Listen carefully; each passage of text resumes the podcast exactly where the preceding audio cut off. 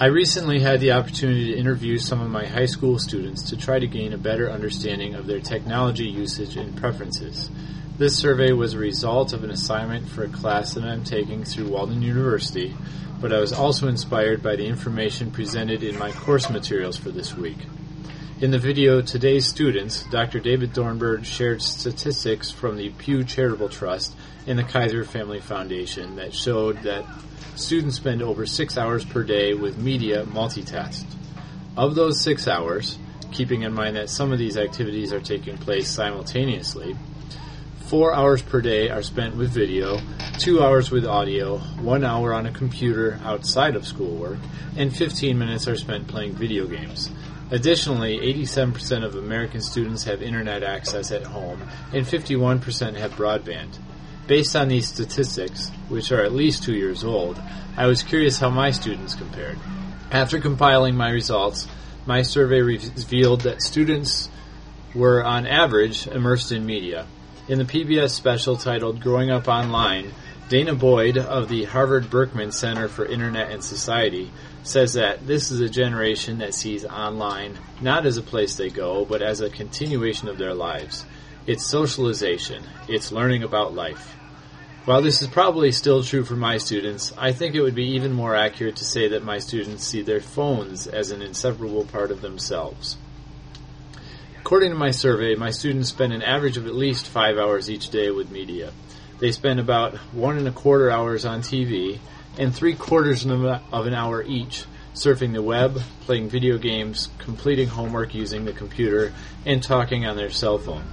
It was difficult, however, to figure in the time spent texting.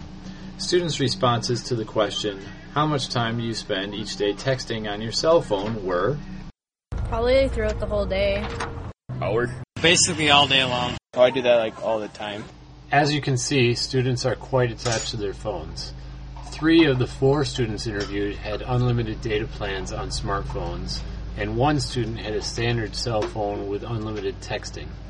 All of the students said that they have broadband internet connections. I also asked the students questions related to their computer and personal device use at school. Students, on average, use computers in approximately one class per day at school, the most teachers do not allow students to have cell phones or any personal wireless devices such as the iPod Touch in class.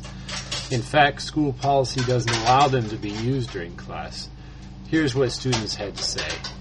Do any of your classes allow you to use cell phones or other wireless type devices like an iPod Touch to complete your assignments? Yeah. Okay. Is it normal to, to be able to use them in your classes? Nope. What types of things do you use them for? Probably texting and stuff. Okay, not necessarily for Not homework. for homework, no. Okay. Have you ever been able to use them? Any teacher let you use them? Uh, well, sometimes they don't really know. Okay, so you're not allowed to, but Yeah. sometimes you have them. Sometimes they do anyway. Finally, I asked students about their preference for and use of technology such as blogs, wikis, and podcasts on a personal and school basis. All of the students rely heavily on Wikipedia and are allowed to use it for their classes.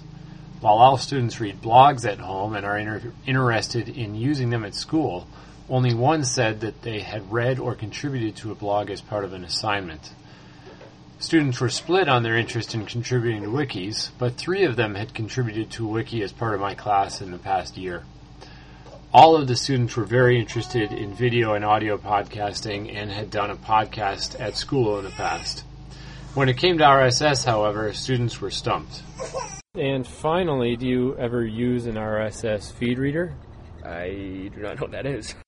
Lastly, all of the students would rather do a multimedia project than a research paper.